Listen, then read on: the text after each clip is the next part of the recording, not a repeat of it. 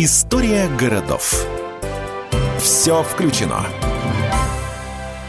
Прибавляйте громкость. С вами снова наш урбанистический проект «История городов. Все включено». И мы продолжаем вспоминать, как и когда наши города стали такими, какими мы их любим.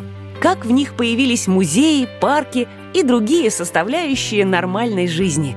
Все родители хотят дать своему ребенку хорошее образование. Именно за этим многие стремятся в большие города. Ведь там легче найти хорошую школу. В Москве сейчас более 1360 государственных и частных образовательных учреждений. Некоторые из них имеют более чем столетнюю историю. Старейшей школой Москвы считается 57-я.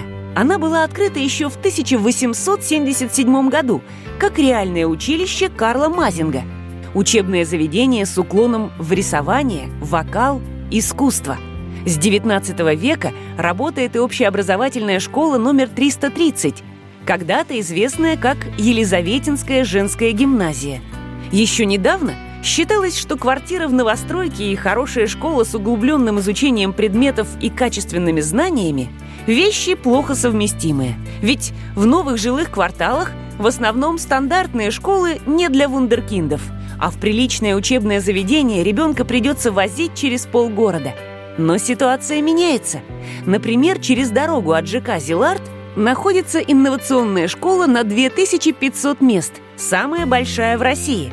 Это уникальный проект. Помимо традиционных предметов, дети осваивают тут нанотехнологии и робототехнику, могут заниматься в школе искусств. Здесь же работает детский технопарк «Кванториум». Школы и детсады рядом с домом важная составляющая концепции «Все включено», по которой строит свои жилые комплексы в Москве группа ЛСР. Это девелопер номер два в России по объемам строительства и спонсор программы «История городов. Все включено». История городов. Все включено.